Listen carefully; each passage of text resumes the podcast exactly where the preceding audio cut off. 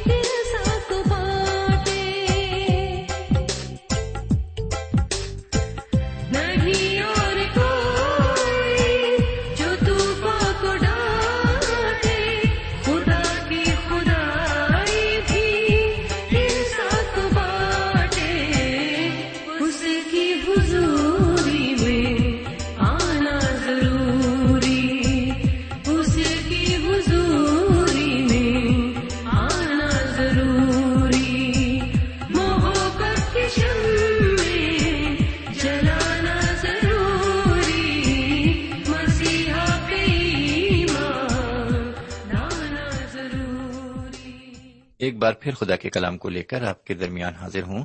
سلام قبول فرمائیے۔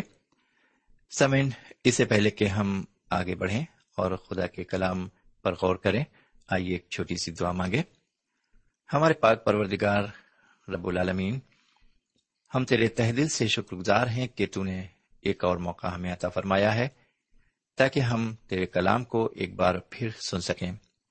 آج ہم جو کچھ سنتے ہیں، اس کو ہم سمجھ سکیں۔ اور اس کو اپنی عملی زندگی میں اتار سکیں۔ یہ دعا ہم اپنے حضور کریم جناب سیدنا یسو مسیح کے وسیلے سے مانگتے ہیں۔ آمین۔ سامعین، آج ہم اعمال کی کتاب کے گیارہویں باب میں داخل ہوں گے۔ لیجیے پہلے اس کی ابتدائی تین آیتوں کو سنیے۔ لکھا ہوا ہے، اور رسولوں اور بھائیوں نے جو یہودیا میں تھے سنا کہ غیر قوموں نے بھی خدا کا کلام قبول کیا۔ جب پترس یروشلم میں آیا تو مختون اس سے یہ بحث کرنے لگے کہ تو نامختونوں کے پاس گیا اور ان کے ساتھ کھانا کھایا۔ ابھی ہم نے پڑھا کہ غیر قوموں کے خدا و تعالی کا کلام قبول کرنے کی خبر یہودیا میں پہنچی۔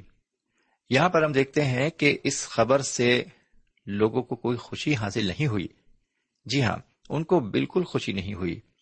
بلکہ ایسا معلوم ہوتا ہے کہ ان کو دکھ ہوا اور کلیسیا میں تفرقہ پیدا ہونے لگا۔ یہاں پر ہم کو یہ سمجھ لینا چاہیے کہ یہودیوں کے حلقے میں جناب پترس کا یہ کام تعریف کے قابل سمجھنے کے بجائے بہت ہی برا سمجھا گیا۔ یروشلم میں رسولوں اور بھائیوں نے اس کام کی مخالفت کی۔ یہی نہیں، بلکہ ان سے جواب طلب بھی کیا۔ اور یہ الزام لگایا کہ انہوں نے نامختونوں کے ساتھ کھایا پیا، جبکہ ایک مختون کو نامختون سے کوئی تعلق رکھنا یا اس کے گھر جانا ناجائز ہے۔ میرے پیارے بھائی بہن، اگر ایک ماہ قبل کسی اور ہواری نے یہ کام کیا ہوتا، تو جناب پترس خود اس کام کو ایک افسوسناک اور مذہبی اصولوں کے برعکس بتاتے اور اپنی ناراضگی کا اظہار کرتے۔ سمجھ جب ان سے جواب طلب ہوتا ہے تو اپنی صفائی کی جگہ اپنی مجبوری بیان کرتے ہیں۔ ایسا کر کے وہ رسولوں اور بھائیوں پر یہ ظاہر کرنا چاہتے تھے کہ ان کا اپنا ارادہ بالکل نہیں تھا کہ وہ غیر قوموں کو انجیل کی خوشخبری سناتے۔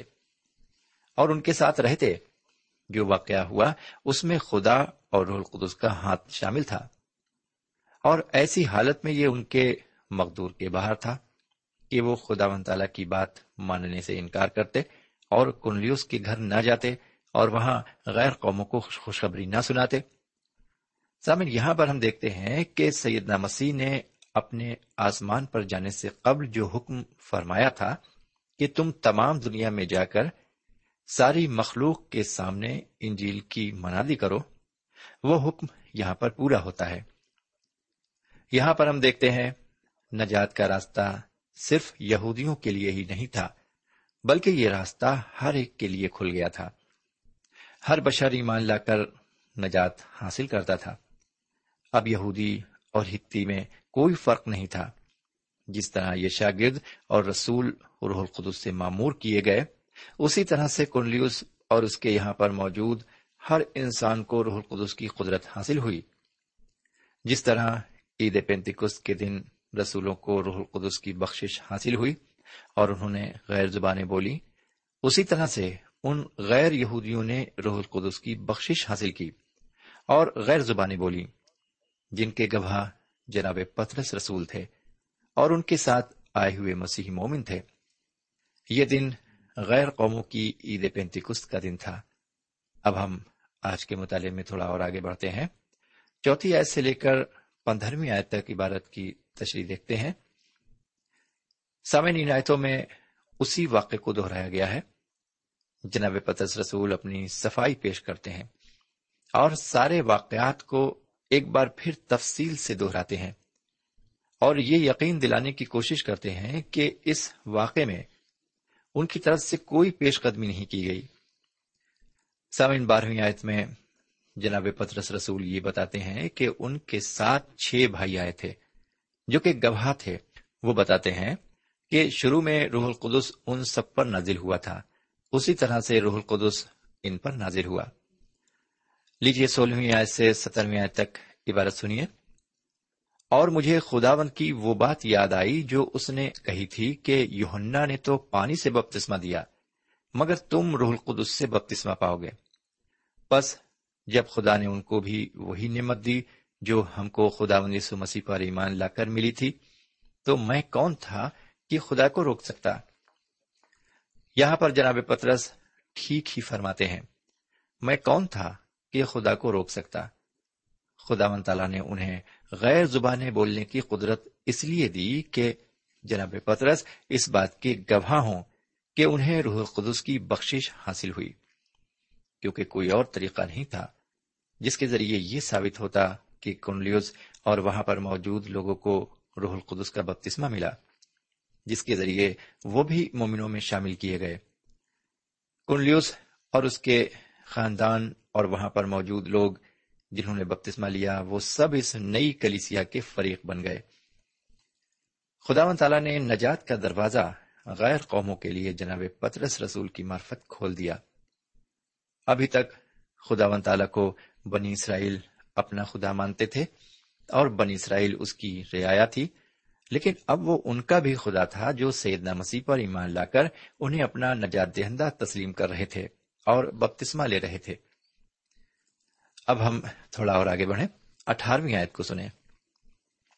وہ یہ سن کر چپ رہے اور خدا کی تمجید کر کے کہنے لگے کہ پھر تو بے شک خدا نے غیر قوموں کو بھی زندگی کے لیے توبہ کی توفیق دی ہے۔ سمن یہاں پر جناب پترس اپنی صفائی دیتے ہیں کہ وہ کیوں کر غیر قوم کے درمیان گئے۔ ان کے درمیان رہے اور ان کو کلام انجیل سنایا۔ اور کس طرح جب وہ کلام سنا رہے تھے تو ان پر روح القدس نازل ہوا اور وہ غیر زبانیں بولنے لگے۔ جناب پترس رسول کے ساتھ اور بھی مسیحی ایماندار گئے تھے جو جناب پترس رسول کے گواہ تھے۔ کہ جو کچھ انہوں نے یروشلم میں بیان کیا ہے، وہ حرف بحرف صحیح ہے۔ یہ لوگ تعداد میں چھ تھے جو جناب پترس رسول کے ساتھ یافا سے قیصری آئے تھے۔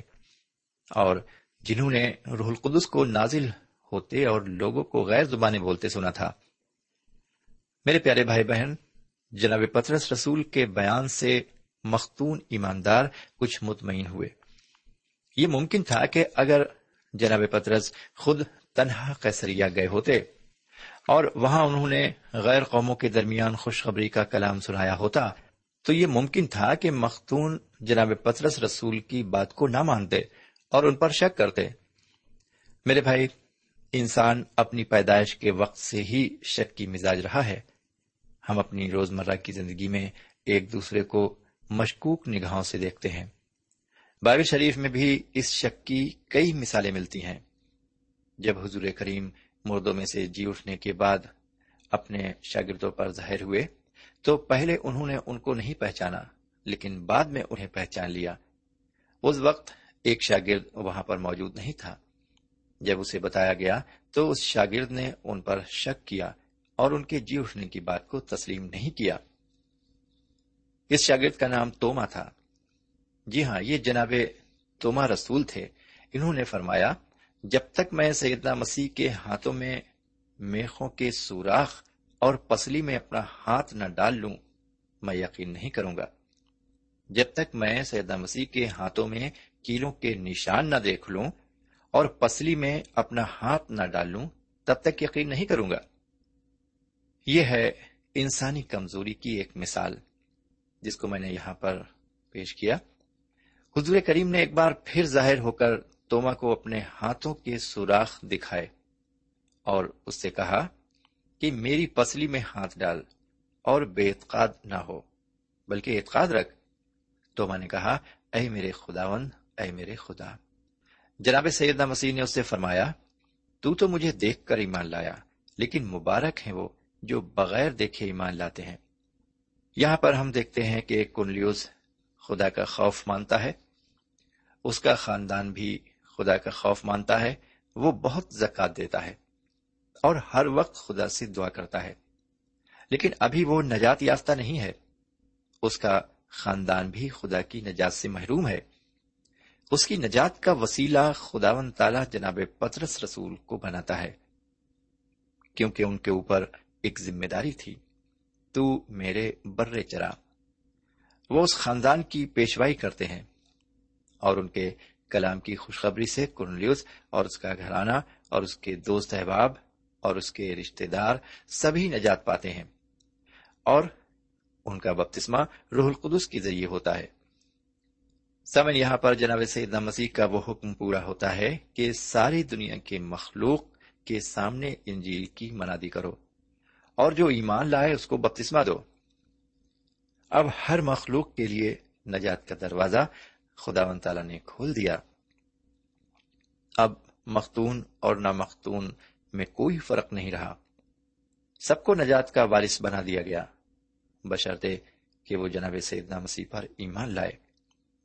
آگے چل کر اور مسئلے سامنے آئیں گے، جن کا ذکر اگلے پروگرام میں کیا جائے گا۔ لیکن ہم کچھ باتیں اس سے متعلق دیکھیں گے۔ جب ان لوگوں نے یہ سمجھ لیا کہ یہ کام خدا و تعالیٰ کی ہدایت پر کیا گیا ہے، تو انہوں نے خدا و تعالیٰ کی تمجید کی اور خاموش ہو گئے۔ میرے بھائی، آپ کو یاد ہوگا کہ یروشلم میں جب مومنوں پر ظلم و ستم کا قہر ٹوٹا تھا، تو بہت سے مومن اس مصیبت سے پراگندہ ہو گئے تھے۔ پراگندہ ہونے کے بعد انہوں نے کیا کیا؟ اس کا ذکر ہم انیسویں آیت سے بیسویں آیت تک دیکھتے ہیں۔ ذرا سنیے۔ بس جو لوگ اس مصیبت سے پراگندہ ہو گئے تھے، جو اس تفنس کے باعث پڑی تھی، وہ پھرتے پھرتے فنیکے اور کپرز اور انتاکیا میں پہنچے، مگر یہودیوں کے سوا اور کسی کو کلام نہ سناتے تھے۔ لیکن ان میں سے چند کپرسی اور کرینی تھے، جو انتاکیا میں آ کر یونانیوں کو بھی خدا یسو کی خوشخبری کی باتیں سنانے لگے۔ سامن، یہاں پر سب سے زیادہ غور طلب بات یہ ہے کہ یہ بڑی مصیبت اس تفنس کے باعث مومنوں پر آئی، جس کی وجہ سے وہ پرگندہ ہوئے۔ میں نے آپ کو اس تفنس کے بارے میں پہلے بھی بتایا تھا اور یہاں پر بھی اس جوشیلے مسیحی نوجوان کے بارے میں بتانا ضروری سمجھتا ہوں۔ جناب استفنس ایک اچھے شاگرد تھے۔ یہ سیدنا مسیح کی زمینی خدمت کے دوران ان کے ساتھ رہے۔ انہوں نے بڑے جوش کے ساتھ سیدنا مسیح کی گواہی دی۔ ان کے خلاف یہودی مذہبی رہنماؤں نے، جو لبرتینوں اور کورین اور سکندریا اور آسیا کے باشندے تھے، بہت برا برتاؤ کیا۔ بعض ملکیا اور آسیا کے عبادت خانوں کے تھے۔ اس سے انہوں نے جناب استفنس سے بحث کی اور جب انہیں بحث میں زیر نہ کر سکے، تو انہوں نے لوگوں کو بھڑکایا اور جھوٹے گواہ کھڑے کیے اور ان کی شکایت یروشلم کے مذہبی رہنماؤں اور مذہبی حکمرانوں سے کی۔ اور انہوں نے استفنس کو پکڑوا کر صدر عدالت میں پیش کیا۔ اور جب سردار کہن نے سوال کیا تو استفنس نے بنی اسرائیل کی تواریخ کا حوالہ دیتے ہوئے سیدنا مسیح کی گواہی دی اور ان سب کو ان کا قاتل ٹھہرایا۔ اس پر وہ اپنے جی میں جل گئے اور ان پر دانت پیسنے لگے۔ اس تفسنس نے اتنے پر ہی قناعت نہیں کی کہ انہیں حضور کریم کا قاتل ٹھہرایا، بلکہ روح القدس سے معمور ہو کر یہ کہا دیکھو میں آسمان کو کھلا اور ابن آدم کو خدا کی دہنی طرف کھڑا دیکھتا ہوں۔ یہ سن کر ان یہودیوں نے اپنے کان بند کر لیے اور استفنس کو شہر سے باہر نکال لے گئے اور انہیں سنسار کر دیا۔ یہ رسولوں میں سب سے پہلے شخص تھے جو شہید ہوئے۔ اسی دن یروشلم دیگر مسیحوں پر بھی جی ہاں یروشلم میں دیگر مسیحوں پر بھی سخت ظلم ہوا اور لوگ پراگندہ ہوئے۔ ان میں بہت سے یہودی، یونانی مائل یہودی تھے۔ جو خوشخبری دیتے ہوئے ان علاقوں میں پہنچے، جن کا ذکر کیا گیا ہے۔ لوگوں نے ان کے ذریعے کلام کو بڑی خوشی سے سنا اور قبول کیا۔ دوسری خاص بات یہ ہے کہ ابھی تک خوشخبری صرف یہودیوں تک ہی محدود تھی۔ غیر قوموں کو جو نمختون کہلاتی تھیں، ان تک ابھی خدا کا کلام نہیں پہنچایا گیا تھا۔ اکیسویں اور بائیسویں آیت ملازہ فرمائے، اور خداوند کا ہاتھ ان پر تھا۔ اور بہت سے لوگ ایمان لا کر خداوند کی طرف رجوع ہوئے۔ ان لوگوں کی خبر یروشلم کی کلیسیا کے کانوں تک پہنچی اور انہوں نے برنباس کو انتاکیا بھیجا۔ میرے بھائی، ہم دیکھتے ہیں کہ خدا و تعالی کا روح پاک کام کر رہا ہے، کیونکہ انتاکیا میں بہت سے یہودی سیدہ مسیح کی طرف رجوع لائے۔ انہوں نے شاگردوں کی تعلیم کو قبول کیا اور ایمان لائے۔ اس کی خبر یروشلم میں بھی مومنوں تک پہنچی۔ میرے بھائی، ابھی تک یروشلم ہی مسیحی مومنوں کا صدر مقام تھا۔ اس لیے انہوں نے یہ فیصلہ کیا کہ یروشلم سے ایک مومن کو انتاکیا بھیجا جائے۔ اس مومن شخص کا نام برنباس تھا، جس کو بھیجنے کا رسولوں نے فیصلہ کیا۔ اب ہم دیکھیں گے کہ انتاکیا مومنوں کا صدر مقام ہو جائے گا۔ یہ سیدنا مسیح کی تعلیم کو اختیار کرنے والوں اور ان پر ایمان لانے والوں کا دوسرا مرکز ہوگا۔ دراصل اب یہ مرکز یروشلم کے بجائے انتاکیا میں قائم ہوگا۔ آئیے ہم مطالعے میں اور آگے بڑھیں اور تیئیسویں اور چوبیسویں آیت کو دیکھیں۔ لکھا ہوا ہے، وہ پہنچ کر اور خدا کا فضل دیکھ کر خوش ہوا اور ان سب کو نصیحت کی کہ دلی ارادے سے خداون سے لپٹے رہو۔ کیونکہ وہ نیک مرد اور روح القدس اور ایمان سے معمور تھا اور بہت سے لوگ خداون کی کلیسیا میں آ ملے سمجھ جناب برنباس کے بارے میں بہت اچھی بات کہی گئی ہے۔ وہ ایک نیک انسان تھے اور روح القدس سے بھرے ہوئے تھے۔ ساتھ ہی ساتھ ایمان سے معمور تھے۔ میرا اپنا ذاتی خیال یہ ہے کہ ہر مومن بندے کو ایسا ہی ہونا چاہیے۔ اگر وہ عورت ہوگی اور اس میں یہ سب خوبیاں ہوں گی، تو وہ ایک نیک عورت کہلائے گی۔ جناب برنباس انتاکیا کی کلیسیا کے پاسبان اور امام ہو گئے۔ وہ وہاں کے لوگوں کو خوشخبری سنانے اور تعلیم دینے میں لگے تھے۔ نتیجہ یہ ہوا کہ کلیسیا روز بروز ترقی کرتی اور بڑھتی گئی۔ پھر جناب برنباس کو یہ معلوم ہوا اور یہ محسوس ہوا کہ انہیں ایک مددگار کی ضرورت ہے اور وہ جانتے تھے کہ انہیں وہ مددگار کہاں سے ملے گا۔ پچیسویں اور چھبیسویں آیت کو سنیں۔ پھر وہ ساؤل کی تلاش میں ترسس کو چلا گیا اور جب وہ ملا تو اسے انتاکیا میں لایا۔ اور ایسا ہوا کہ وہ سال بھر تک کلیسیا کی جماعت میں شامل ہوتے اور بہت سے لوگوں کو تعلیم دیتے رہے اور شاگرد پہلے انتاکیا میں مسیح کہلائے۔ میرے بھائی، اس عبارت میں ہم دیکھتے ہیں کہ جناب برنباز ساؤل کی تلاش میں ترسس کو جاتے ہیں۔ کیونکہ یہودی جب ان کے جان کے دشمن ہو گئے تو انہیں یہودیہ میں لایا گیا اور وہاں سے انہیں ترسس روانہ کر دیا گیا۔ جناب برنباس اس بات کو جانتے تھے یہاں پر ایسا معلوم ہوتا ہے کہ ساؤل انتاکیا آنے میں زیادہ دلچسپی نہیں رکھتے تھے۔ انہوں نے یہاں زیادہ سرگرمی نہیں دکھائی۔ سمجھ دوسری اہم بات اس عبارت میں یہ ہے کہ یہاں شاگردوں کو سب سے پہلے انتاکیا میں مسیحی کہلانے کا شرف حاصل ہوا۔ اب یہ ایک نئی اور الگ جماعت ہو گئی اور اس میں شامل لوگ مسیحی کہلائے۔ جس کا مطلب یہ تھا کہ جو لوگ مسیحی کہلائے وہ سیدنا مسیح کے پیروکار اور ان کی تعلیم والے کہلائے۔ اب اس فرقے کی ایک الگ پہچان ہو گئی۔ اب ہم مطالعے میں اور آگے بڑھتے ہیں۔ ستائیسویں آیت سے تیسویں آیت تک ہم دیکھتے ہیں کہ ان دنوں انتاکیا میں کچھ نبی آئے۔ ان میں ایک نے یہ پیشن گوئی کی کہ ملک میں ایک بڑا کال پڑے گا۔ جس شخص نے یہ پیشن گوئی کی تھی، اس کا نام اگبس تھا۔ اور یہ کال کلودیس قیصر کے زمانے میں پڑا۔ اس کا ذکر رومی تواریخ میں بھی ملتا ہے، جس کی تحقیقات تواریخ سے بآسانی حاصل کی جا سکتی ہے۔ یہ ایک عام قسم کا قحط تھا، لیکن اس کو یروشلم میں بڑی شدت سے محسوس کیا گیا، جہاں اس وقت ان کو خورش کی بہت سخت ضرورت تھی۔ یہاں پر اس وقت ایک خاص بات دکھائی پڑی، جس نے ان ابتدائی کلیسیاں کو ایک دوسرے سے باندھ رکھا تھا۔ وہ جذبہ تھا رفاقت کا۔ آپس میں ایک دوسرے سے محبت کا اور یہی وجہ تھی کہ انہوں نے اس وقت ایک دوسرے کو امداد بھیجی۔ جو لوگ یروشلم میں تھے، انہوں نے دوسری جگہوں کی کلیسیاں سے امداد حاصل کی اور قحط کے دنوں کو برداشت کیا۔ انجیل ہمیں یہ بتاتی ہے کہ ایسے موقع پر ہر ایک نے اپنے مقدور کے مطابق ایک دوسرے کی مدد کی۔ انہوں نے یہودیہ کے علاقے میں رہنے والے بھائیوں کو بھی دل کھول کر مدد کی۔ سمے ایک بار پھر میں آپ کو یاد دلانا چاہوں گا۔ کہ یہ ساؤل تھے جنہوں نے ظلم و تشدد اٹھایا یہ ایک تنگ نظر کے ریاکار فریسی تھے۔ ان کو سیدنا مسیح کے مریدوں کی اور ان کی تعلیم کی برداشت نہیں تھی۔ اس تفنس کے قتل کے ذمہ دار بھی یہی تھے۔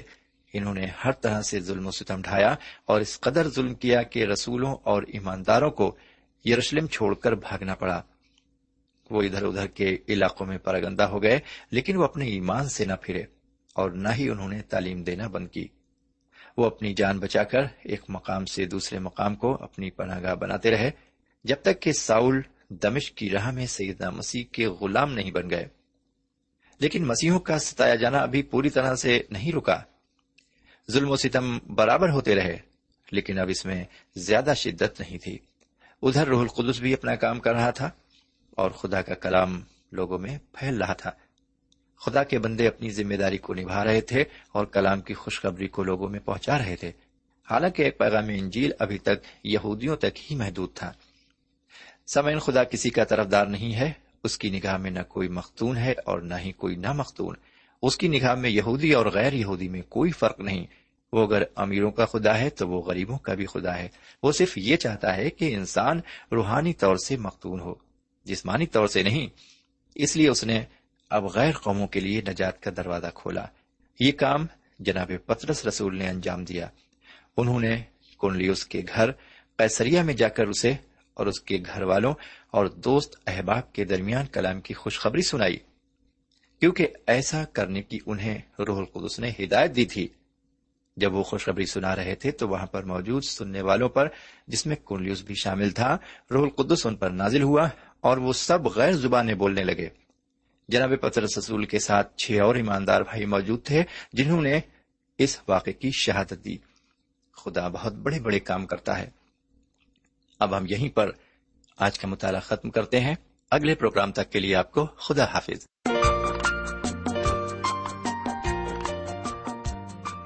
سامعین، ابھی آپ نے ہمارے ساتھ رسولوں کے اعمال سے مطالعہ کیا۔ ہمیں امید کامل ہے کہ آج کی شام خدا کے کلام سے آپ کو روحانی برکتیں ملی ہوں گی۔ ہماری خواہش ہے کہ آپ نے اس مطالعے سے جو برکتیں حاصل کی ہیں، ہمیں ضرور لکھیں۔ ہم آپ کے مشکور ہوں گے۔ خدا حافظ۔ ہمارا پتہ ہے، پروگرام نور ال post box number one five seven five Sialkot, Pakistan. پتا ایک بار پھر سن لیں۔ پروگرام نور ال پوسٹ باکس نمبر ایک پانچ سات پانچ سیال کوٹ پاکستان۔ اب آپ ہم سے ٹیلی فون اور ای میل سے بھی رابطہ قائم کر سکتے ہیں۔ ہمارا ٹیلی فون نمبر ہے nine two three four four six four zero four five seven eight. نو دو تین چار چار چھ چار صفر چار پانچ سات آٹھ۔ ہمارا ای میل پتا ہے۔ N A E M three nine four nine eight hotmail dot com N A E M three nine four nine eight hotmail dot com ہمارے پروگرام کا وقت اب یہیں پر ختم ہوتا ہے۔ اگلے پروگرام تک کے لیے اجازت دیں۔ پھر ملیں گے۔ خدا حافظ۔